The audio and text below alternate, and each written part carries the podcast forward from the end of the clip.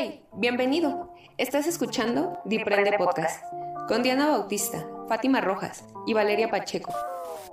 Programa en el que podrás escuchar sobre salud mental, asuntos sociales que nos involucran a todos, psicología, educación, leyes, tabús, en fin, de todo un poco.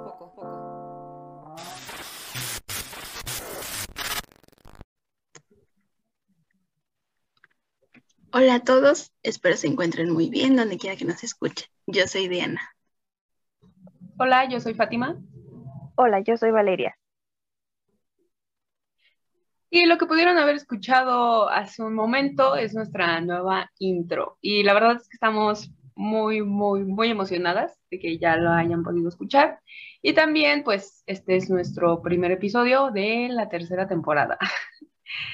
En realidad, eh, teníamos ya muchas, muchas ganas de compartir con ustedes este, esta intro porque era algo que tenemos como en nuestras mentes, funciona bien y era algo que teníamos muy planeado para que ustedes lo pudieran disfrutar y también al ser, bueno, ustedes estar como audiencia del otro lado, pues también les cause un gusto poder escuchar todos los efectos y todo lo que hay de por medio.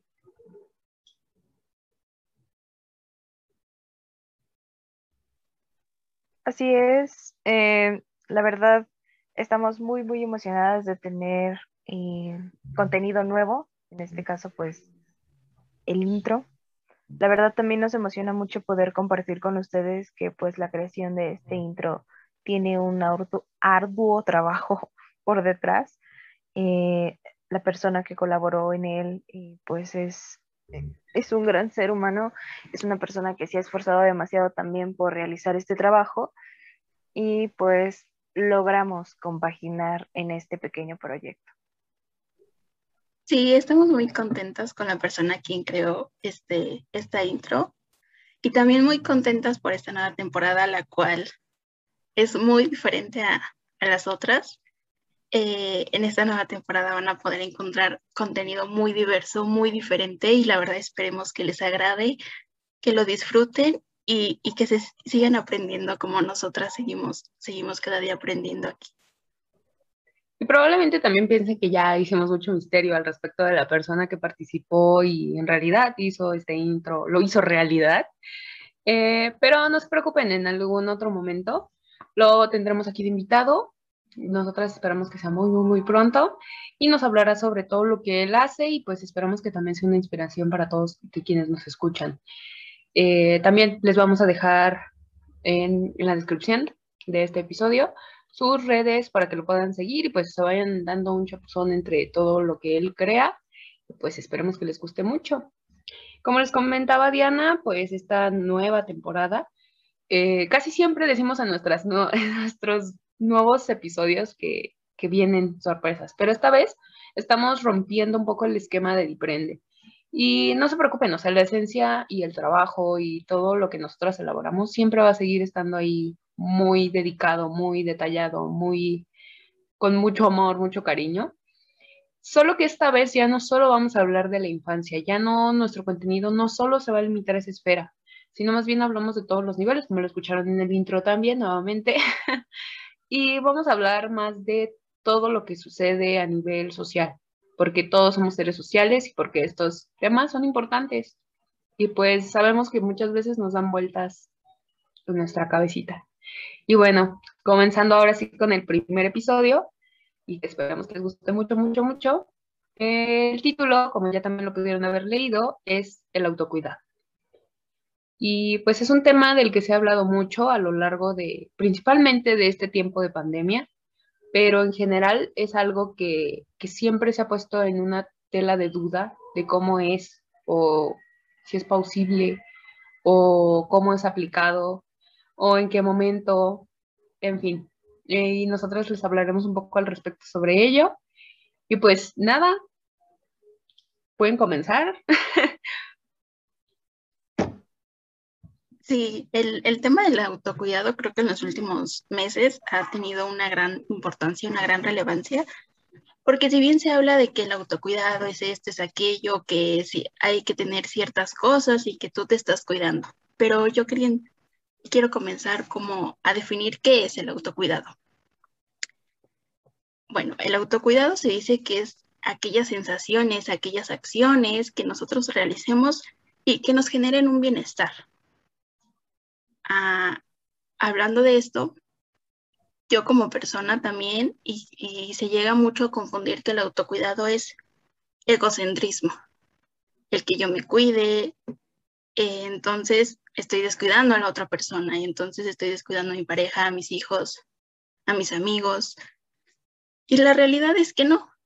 Eh, el que tú te cuides es la manera que a ti te va a permitir generar un bienestar, el, el terminar una relación y el decir, ya no quiero estar ni con esta persona, eh, ya no quiero eh, tener esta relación de amistad, eso es cuidarte y no es egocentrismo, porque no, no solo estás pensando en ti, sino en tu bienestar, en lo que a ti te va a generar eh, esta satisfacción de, ya no me genera conflicto.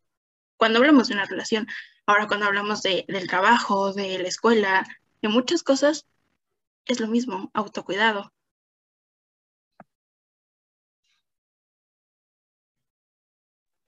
Algo que tampoco mm, queremos enmarcar con esta parte de, dejar, de saber soltar, de saber eh, hacer a un lado papeles o roles que a lo mejor no nos corresponden, porque eso incluso entra dentro del autocuidado, no implica dejarlo todo al aire o como me voy a volver una persona irresponsable porque considero que esto ya no me toca.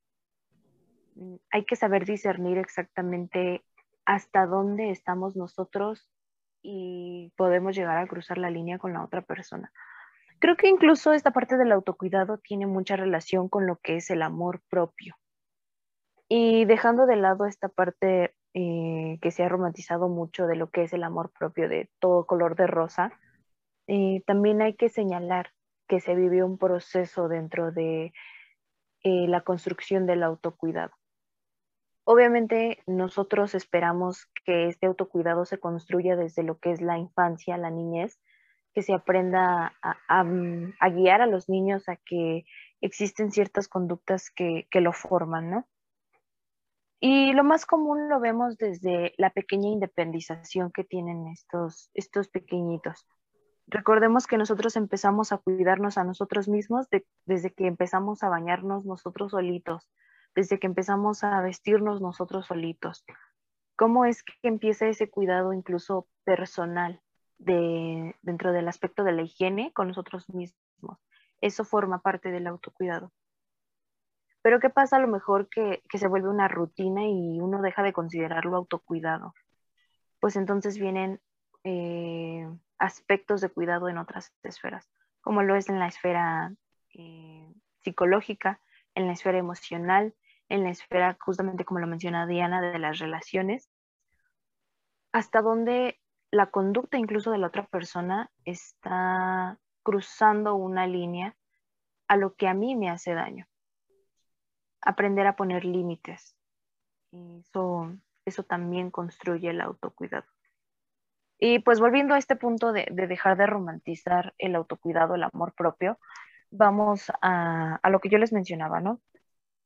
Donde es muy fácil decirle a la persona, pues es que quiérete tantito. Sí, ok, se va a querer la persona, se va a dar su propio espacio, se va a dar su propio cuidado, pero ¿Cómo le enseñamos realmente a la persona a, hacerlo? ¿Ustedes qué propondrían en ese caso? ¿Cómo le podríamos enseñar a las personas a autocuidarse?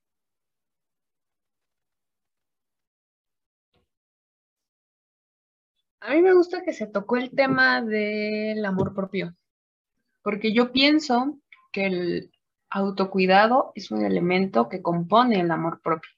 Y yo creo que aquí se habla se hablaría de muchos autos. Eh, comenzando porque hablar de auto con autocuidado implica que sea algo que tú te das. Como decía Valeria, es algo que, que, que, que tú te socorres, que tú te cumples, que tú estás llenando por ti solo, como parte de la autonomía, de ser tú. Y creo que aquí implica mucho esta parte de conocerte. Eh, yo siento que que ah, como forma parte de este mismo amor propio, que es un tema que se ha hablado mucho y se ha romantizado mucho, como comenta Valeria, implica identificar y satisfacer tus necesidades. Y con identificar y satisfacer es ser objetivo con respecto a ellas. Identificar que está bien que te sientas mal, está bien sentirte apachurrado, está bien que tengas hambre, está bien que no quieras hacer nada hoy. Y con eso mismo, al cumplir tus necesidades o satisfacerlas, tienes que entonces identificar con esto que ya tienes cómo atenderlas. Ah, y probablemente esto ya sonó mucho, muy, muy revuelto, pero necesitas cumplirte a ti mismo desde todas las esferas que comentaba Valeria, pero hablando desde lo más básico, lo físico, lo psicológico, lo económico, lo espiritual, lo religioso, si lo quieres ver así también, eh, y depende mucho de cada uno de nosotros. No puede ser igual para todos. Nos, no es una idea que, que, nos construya, nos, nos estructura igual a todos. Nos, todos tenemos diferentes necesidades y todos vamos a tener que identificarlas de distintas formas. Y a veces identificarlas surge de lo siguiente, de haber tocado fondo. Que también se ha romantizado mucho el hecho de decir tocar fondo y agradecer eh, porque te ocurrió cierta situación. En realidad, eh, forma y parte de otro auto, ¿no? El autoconocimiento. Entonces, creo yo que el autocuidado y la propuesta del autocuidado va desde cualquier cosa. Em, es un acto también que requiere de, de ti como mucho compromiso contigo mismo, con serte leal, con, con un compromiso, pero contigo mismo. Eh, porque si tú te dices elementos que al final van a terminar siendo contrapuestos o que no te puedes cumplir o ponerte elementos estándares súper, súper altos, te exiges más de lo que puedes dar o no los vas a llegar a cumplir o al final te preocupas por todo lo que te rodea porque si no te los pudiste satisfacer tú, también esperas que alguien más lo haga. Entonces, eh, forma parte como de algo muy complejo. El tema en general, creo, del amor propio y de todos los autos, eh, se ha tratado de ser muy complejo cuando en realidad no debería de ser así. Y esto tiene que ver también por cómo se ha estigmatizado el cuidarnos, el, ver, el velar por nosotros mismos, como lo decía Diana, el creer que, se vuelve un acto, pues como mm, muy cerrado, muy... Ay, no sé cómo llamarlo. Más allá de, estar como errado con querer cambiar ciertas cosas o de que sea egocéntrico, siento que se ha malentendido muchas veces, porque ocurre lo mismo que también comentaba Valeria, el dejar al aire muchas cosas, porque entonces todo te lo tienes que aligerar y creo que requiere de mucha responsabilidad porque el autocuidado necesita de agenda, necesita de que tengas momentos para ti, espacios para ti y saber cuándo los requieres. Creo que son elementos que van muy conjuntos unos con otros y que resultan muy revueltos, pero creo que es algo que cada uno de nosotros identifica por sí solo con respecto a a que es un suceso muy, muy privado, muy individual, que no es igual para todos, que no tiene la misma experiencia para todos y que creo también se trata un poco de prioridades que nosotros ponemos. Porque no sé ustedes cómo lo vean, pero muchas veces eh, también cuando tenemos este discurso, como preguntaba Vale, de cómo te cuidas, ¿no? O por qué no te cuidas, o por qué no te quieres, o por qué aquello, porque para las otras personas no es igual que para nosotros, porque debemos de concentrarnos en nuestro seguimiento, en nuestra línea, en nuestro proyecto. en nosotros mismos para poder entonces no tener que preocuparnos tanto por, por cómo va el progreso de los demás. Eh, creo que aquí pudiésemos hablar de varios autores, pero en realidad eh, creo que vuelvo a lo mismo, que es un proceso muy individual, muy, muy único y que requiere de, de mucha paciencia y mucha empatía con nosotros mismos. Algo que tú mencionas, Fátima, es creo que muy importante la parte de cómo ser la prioridad, cómo yo me hago mi prioridad. Porque creo que a veces la prioridad es la familia, es la pareja, es los amigos, es la escuela, es el trabajo, pero ¿y tú? ¿Dónde quedas? ¿Cómo yo puedo hacer de, de mí la prioridad? Y como tú lo mencionas, es algo muy individual y que también no es algo que, que sucede de un día a otro o es algo que se llega y entonces ya llegué a la meta de, cuidarme y de ser la prioridad. Creo que si bien es algo que se construye día a día, con acciones, con ser empático contigo, pero también con reconocer cuando ya no puedes soportar muchas cosas y cuando también es completamente válido pedir ayuda y decir, necesito hacer esto, necesito hacer aquello, y necesito de mi familia, necesito de mis amigos, necesito de terapia psicológica. Creo que este tipo de cosas te cuidan y te vuelven tu prioridad. Pues sería como otro auto, ¿no? Como autoaceptación también. De, pues sí, de, toda la situación que está alrededor de ti. Eh, y, creo que suena raro decir muchos autos, pero creo que es parte de eso, porque incluso aquí pudiésemos hablar de la autoestima, que lo hablamos en el episodio de Espejito, Espejito, y que a pesar de que lo hablábamos de que se desarrolla desde la infancia, pero hablábamos nosotros de la autopercepción, es un suceso que es de perceptivo, la autoestima, y creo que, que es sobre nosotros mismos, sobre nuestra valoración, sobre muchos elementos que, que nos han ido construyendo poco a poco y que nos permiten eh, tener una percepción al respecto de, de, para dónde queremos ir. Porque supongo que todo esto siempre va a depender de experiencias.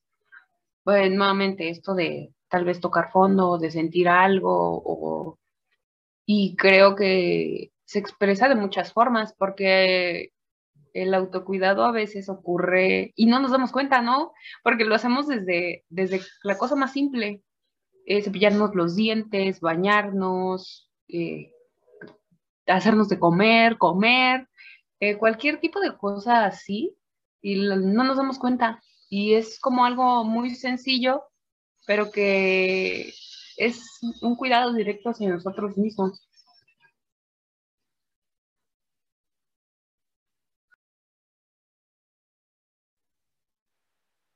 Creo que aquí viene eh, una parte muy importante, ¿no? Eh, justo como ya mencionaban, el autocuidado viene desde conductas muy simples y creo que aquí también podemos introducir otro aspecto, la parte donde se nos dice lo que son nuestras responsabilidades.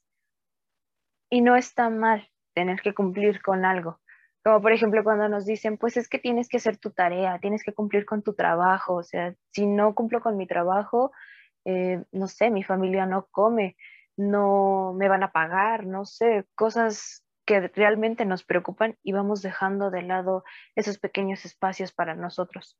O vivimos tan a prisa que literalmente ni siquiera de lavarnos bien los dientes a veces nos da tiempo, ¿no? Entonces, ¿cuánto estamos tomando atención sobre eso?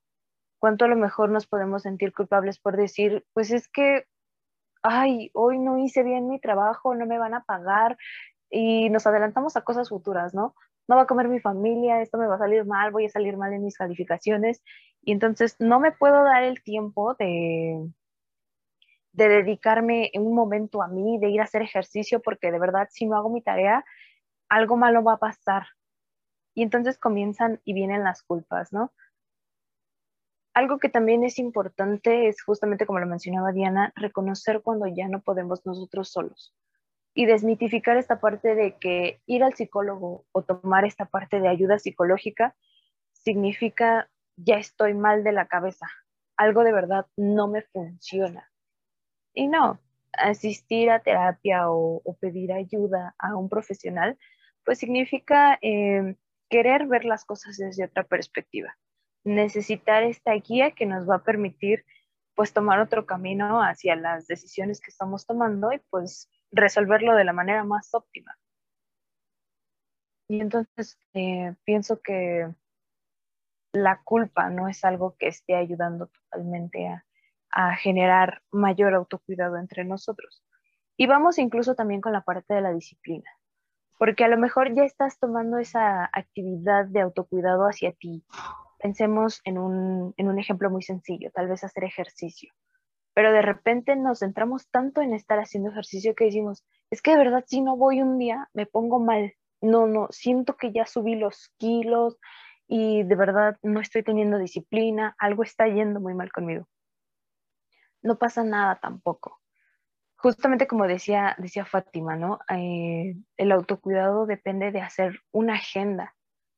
Ya me estoy agendando que a lo mejor todos los días voy a hacer ejercicio.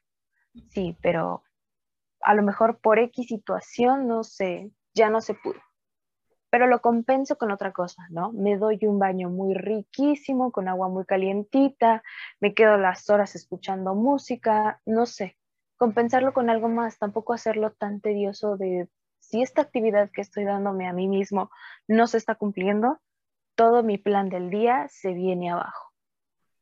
Entonces yo creo que, habría también ahí que, que poner atención sobre esta cuestión del tiempo y de la culpa.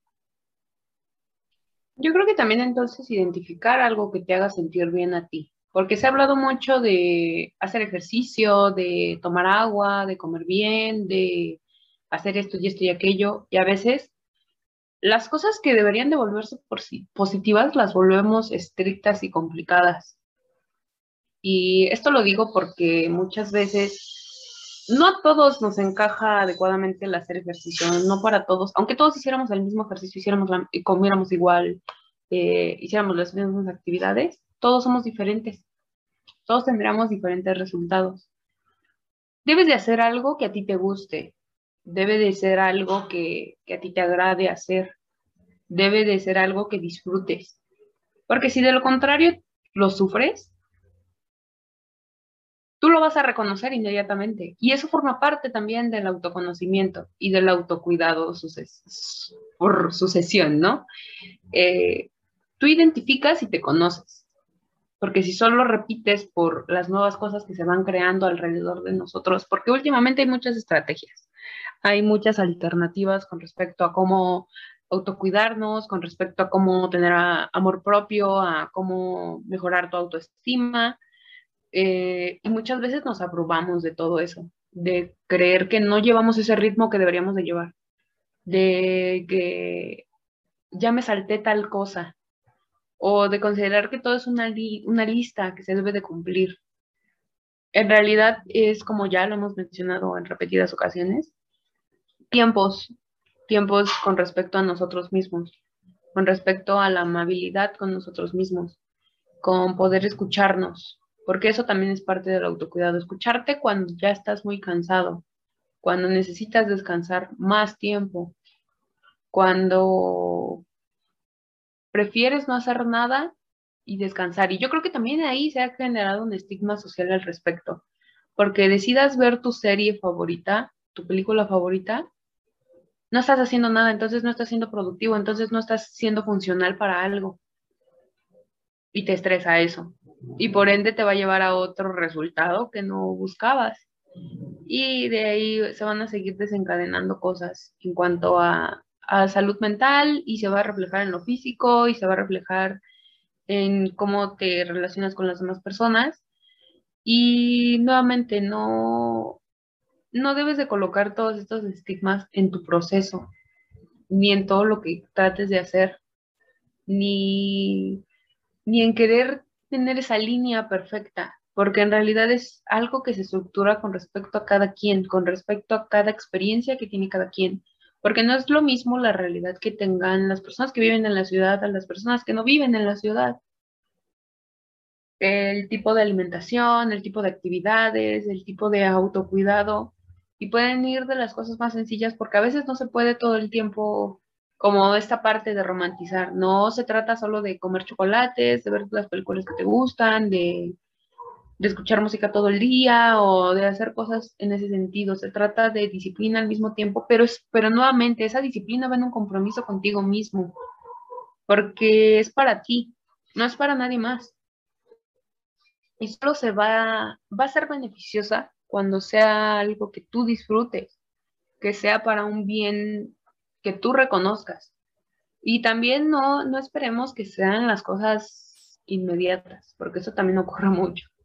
Queremos que, que ya se note, como cuando empiezas con algo nuevo y ¿por qué no se ve como yo lo esperaba? ¿Por qué no se ve como se debería de ver? ¿Por qué no ocurre como debería de ocurrir? Porque a veces es requiere de un proceso, todo, todo, todo requiere de más tiempo.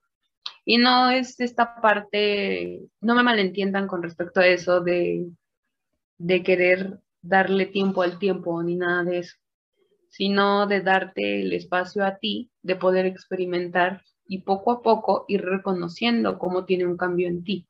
Tiene un efecto, un efecto que tú valoras y tú le vas a colocar un, un, elemento, un significado.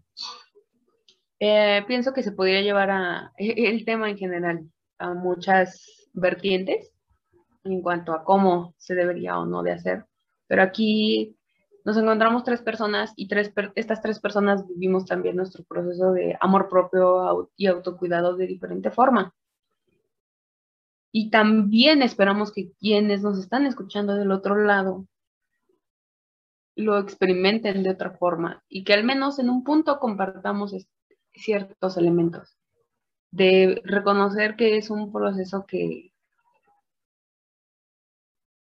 que requiere mucho de nuestra atención y requiere mucho de nosotros sin llevarlo al punto extremo, sin llevarlo a la situación de estrés, de ansiedad o de cualquier otra cuestión. Eh, creo que son muchos elementos, ¿no? Que, que pudiésemos hablar ahora. No sé si en otros episodios hablaremos o tendremos invitados al respecto sobre el amor propio o, o todos los demás autos, pero yo creo que en muchos de nuestros episodios pasados o en nuestros discursos día a día, siempre ponemos en plano algo que nosotros experimentamos. Y el cuidarnos, y el velar por nosotros y por quienes queremos. Y entonces también pudiésemos pensar en, en todos estos puntos que planteaba Diana de, de, que está bien cuando tú no, tú reconoces que algo no va contigo o ya no te enriquece como te enriquecía antes. Porque a veces también ocurre que queremos que, que siga siendo lo mismo. O sea, porque si antes no funcionaba, ahora no me está funcionando porque también cambiamos. Y eso también forma parte de, del mismo autocuidado. Identificar cuando ya cambió algo, tienes que satisfacerlo de otra forma. Tienes que atenderlo de otra forma. Y que no pasa nada si cambia. No pasa nada si se pausa. Creo, son muchas cosas eh, en ese sentido. Yo espero me esté dando a entender. Sí, sí, totalmente. Creo que aquí otra situación que habría que mencionar es que a veces a muchas personas les va bien estar cerca de la línea del peligro para poder reconocer algo, ¿no? Digo, obviamente no aplica en todos y, no es eh, una opción en muchos casos, pero pues a veces hay que vivir justamente como dices, experimentar esa situación para poder determinar qué es lo que entonces necesitamos. Porque vamos, a veces también autoconocerte incluye decir, me gusta hacer esto, me gustaría experimentar esto y lo vives. Pero tantas veces como lo quieras experimentar o como lo vuelvas a intentar, no sale como tú esperabas. Y te vuelves a plantear otra cosa, ¿no? Tal vez dices, esto no es para mí. Esta actividad, esta forma de vida, estas conductas, este pensamiento, no me checa. No, por más que yo quiera hacer lo mío, no se vuelve mío. Y redescubres nuevas cosas. Pero creo que, que si algo es bien atinado es que si todos somos muy, muy diferentes. Nos podríamos incluso pasar horas platicándoles de nuestras propias experiencias, de cómo llegamos al autocuidado, de cómo empezamos a reconocer la necesidad del amor propio, pero pues a lo mejor ninguna de esas técnicas finalmente sirve, ¿no? Podríamos incluso plantear muchas que pudiesen funcionar y al final de cuentas ustedes terminan decidiéndose por otras que encontraron por ustedes mismos.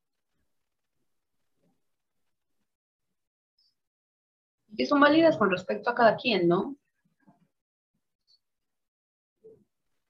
Sí, totalmente. Sí, porque creo que no, no hay como un manual que nos indique si haces esto y esto, entonces ya tienes autocuidado.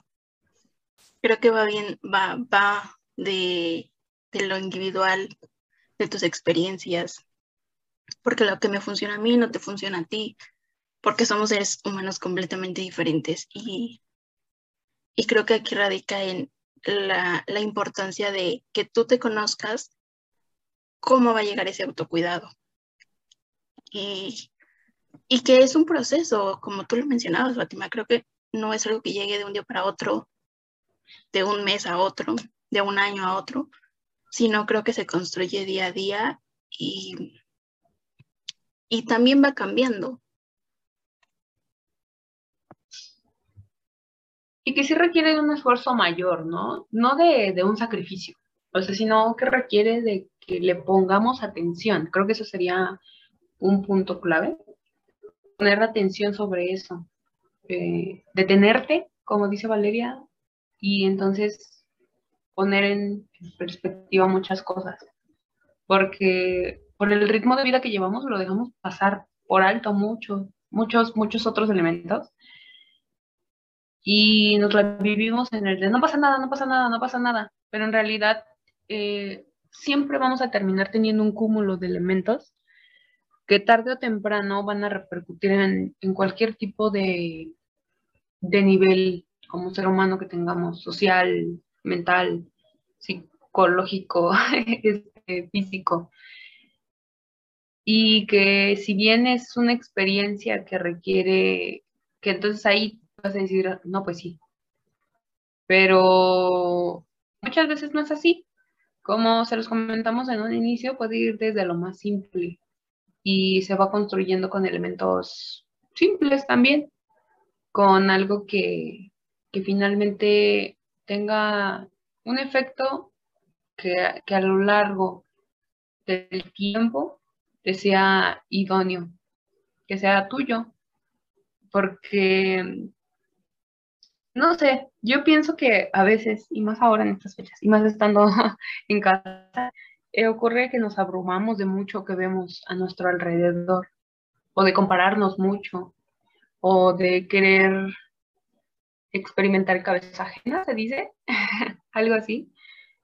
Y podríamos hablar sobre todo lo que dice también Vale, ¿no? De que pues eh, se pudiese hablar de yo hago esto, yo hago lo otro o aquello, pero a veces también no lo hacemos. Creo que también eh, hay que hablar de eso, de que a veces hay cosas que no se hacen y que sin darnos cuenta también nos aportan al mismo autocuidado. Eh, y con no hacer puede ser algo, dejar algo que en verdad ya no te causaba un beneficio o ya no lo disfrutabas y te da como tranquilidad, es algo que, puede formar parte del soltar, ¿no? También, que se pudiese hablar de eso.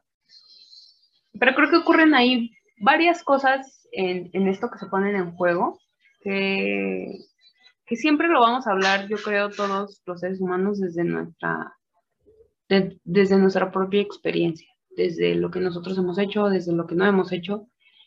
Y, y que en realidad siempre va un poquito más allá, que requiere un poquito más de atención, requiere un poquito más de esfuerzo.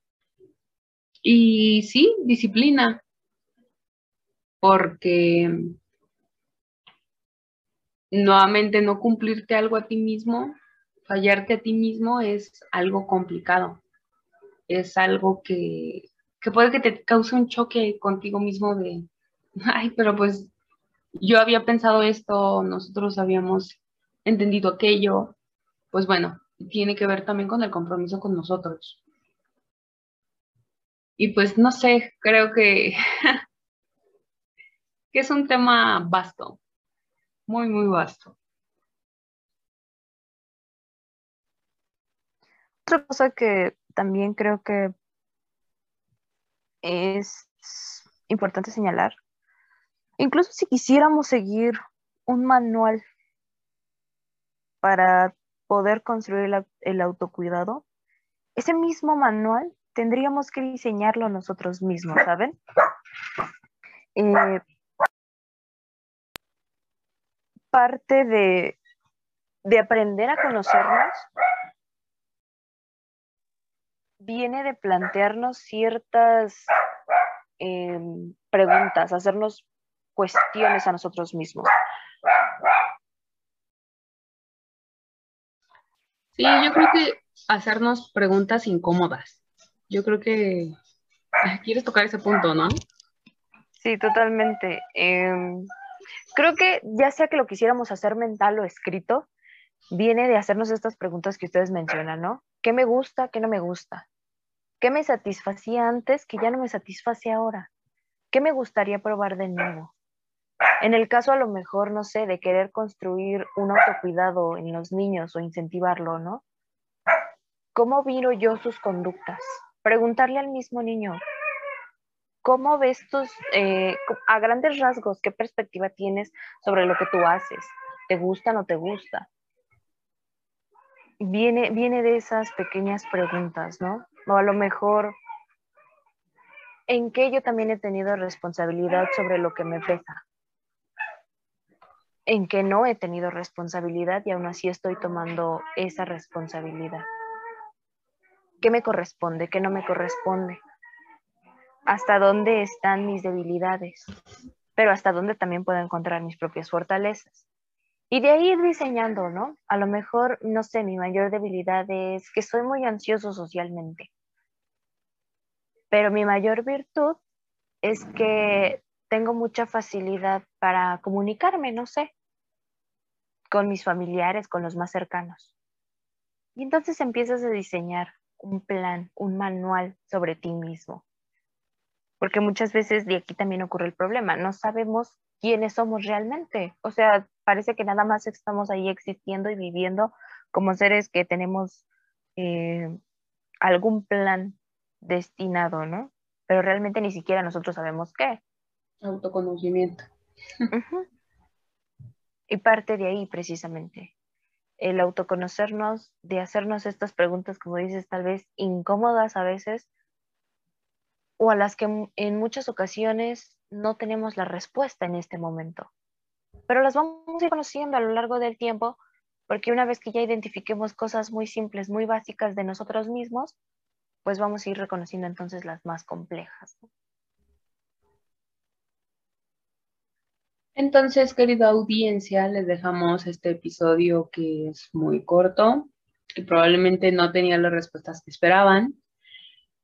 Ah, o bueno, si es que buscaban respuestas, pues nosotros los invitamos a que se hagan preguntas. Y estas preguntas en verdad tengan que estar en cuestión de que algunas no van a ser resueltas y que entonces vas a tener que replanteártelas, de construir cosas y construir otras. Y pues nada, yo soy Fátima. Yo soy Valeria. Gracias, yo soy Diana y quiero compartirles esta frase. Lo que hagas ahora por ti reflejará grandes cambios. Gracias por escucharnos. fue nuestro episodio. Les agradecemos por seguirnos escuchando y pues si son nuevos, esperamos que se den una vueltecita por todo el contenido que hemos creado. Bye bye. Adiós. No te olvides de seguirnos en nuestras redes sociales, en Instagram como arroba diprende, Facebook, YouTube, y Twitter como Diprende. Diprende Podcast. Diprende Podcast.